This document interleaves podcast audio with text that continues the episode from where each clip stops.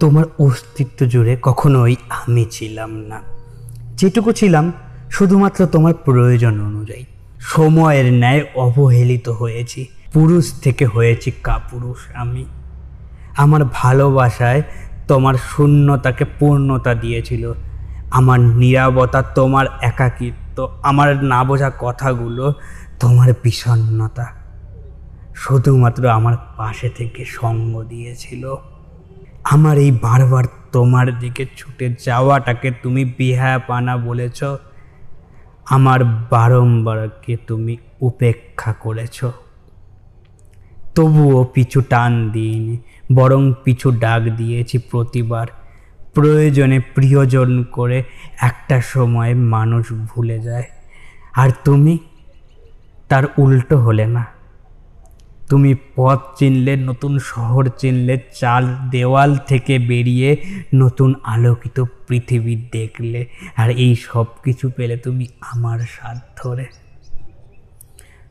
কিন্তু তোমার আধার যখন আলোকিত হলো, আমাকে নিঃসঙ্গতা তুমি উপহার দিয়ে গেলে, আমাকে বেহায়া বলে কাপুরুষ আখ্যা দিয়ে সম্পর্কে ছেড়ে চলে গেলে।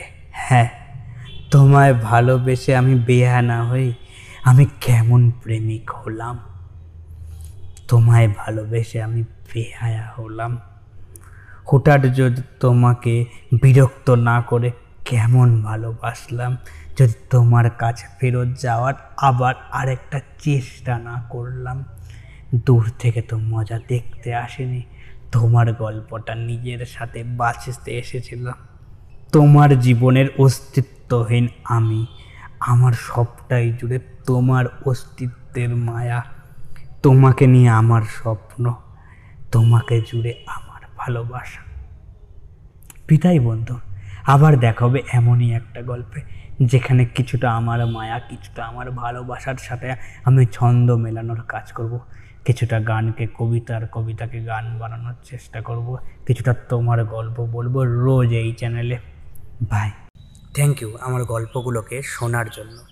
যদি এই রকম গল্প আবার শুনতে চাও, তাহলে ফেসবুক ইনস্টাগ্রাম বা ইউটিউবে গিয়ে সার্চ করতে পারো। At the rate IT Z M E K U triple A L it's me Kunal at the rate it's me Kunal search করলে কুনাল দাসের প্রোফাইলটা পেয়ে যাবে। সেই প্রোফাইলেই না, তোমার সব গল্পের ঠিকানা দেওয়া আছে।